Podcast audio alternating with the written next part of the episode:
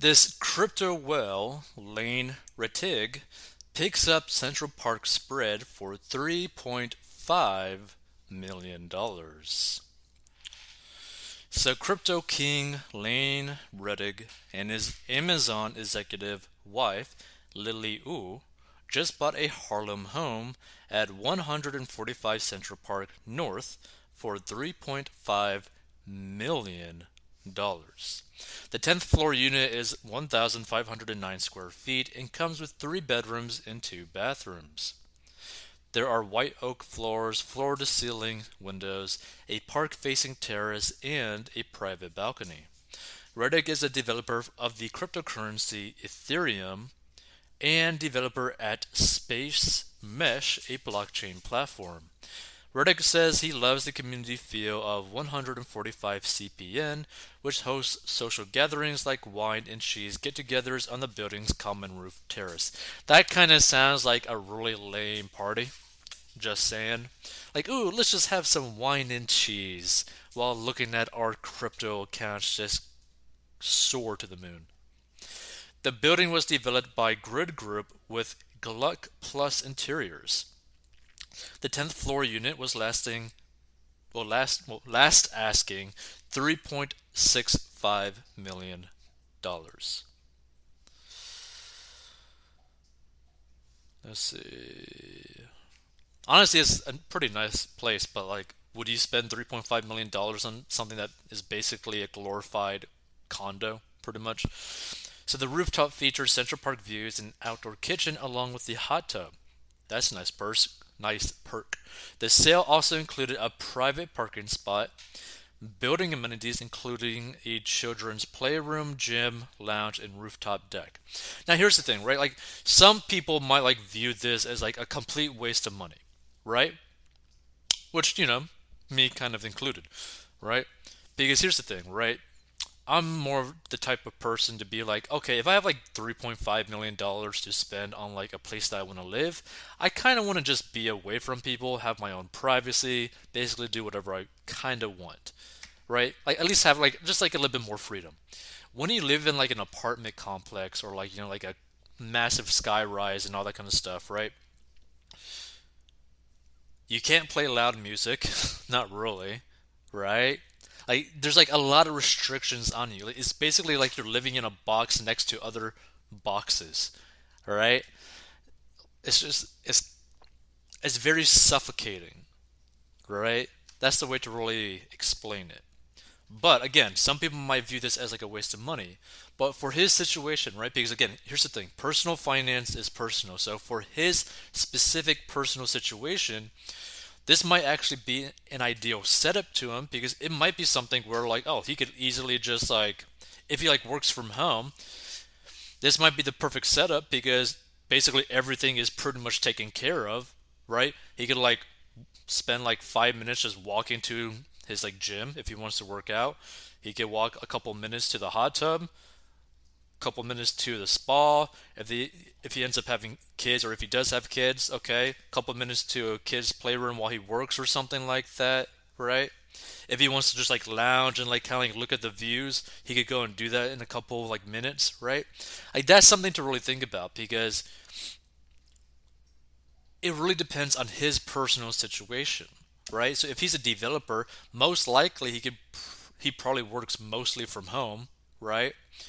So if that's the case, it probably make a lot more sense for everything to basically be there that he doesn't really have to maintain at all, right? And that's a pretty big factor, right? Like a lot of people don't like realize just how much time they end up like wasting every single day doing like everyday tasks, right?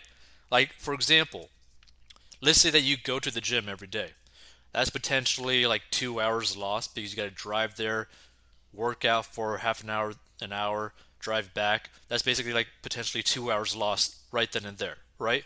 Commuting, that's potentially 30 minutes all the way up to like three hours, four hours. Some people might be driving, right? That's a lot of time wasted and a lot of money wasted, right?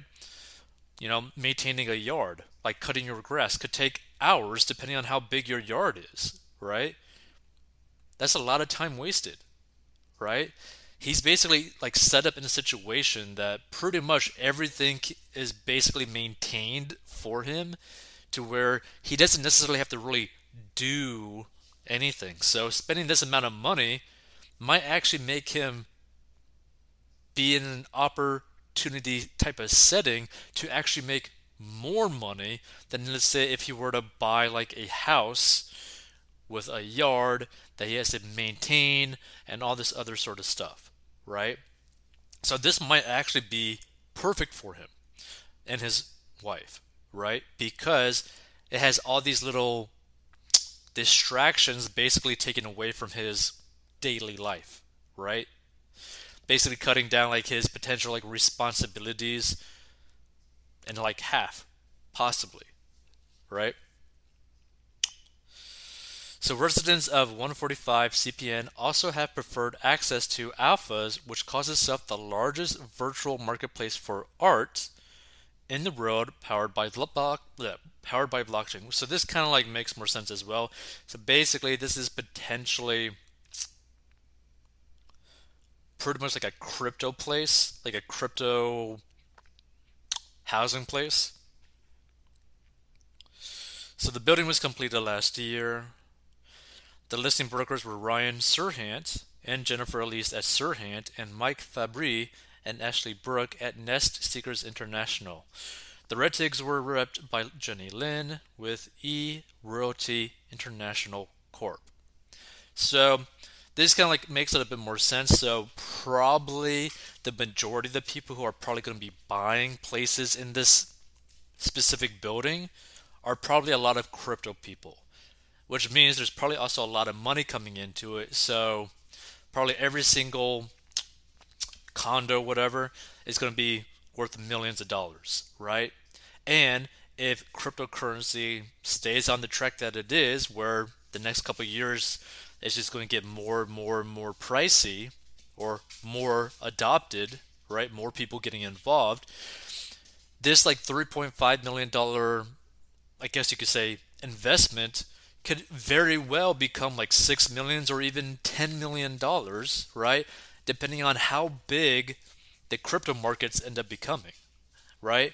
Because you have a lot of situations now where you have people who like maybe thought something was cool in crypto to where some of them are like now multi-millionaires, deca-millionaires, centimillionaires, I believe is how you pronounce it, where they're like nine figures, meaning hundreds of millions of dollars if not billions of dollars, where they just basically thought something was cool or they joked around with something and now they got disgusting amounts of money, right? I think there's even like some like sort of like taxi driver guy who was like a taxi driver like three or four years ago, and that guy's now, I believe, got like over a few hundred million dollars or something like that because of Bitcoin, right? So that's something to really understand. Like the amount of money that might be involved in real estate nowadays, specifically in New York, might be insane just purely due to the cryptocurrency space. Hey, this podcast is sponsored by our personal finance courses. So if you have problems with mastering your money and you need help, go down below and learn how to master your money. And this is a plan that anyone of any income level can follow. It is simple and easy to follow for any income level and any situation, and is very straight to the point. And if you want to learn how to make money online, go down below as well. And we'll see you in future episodes.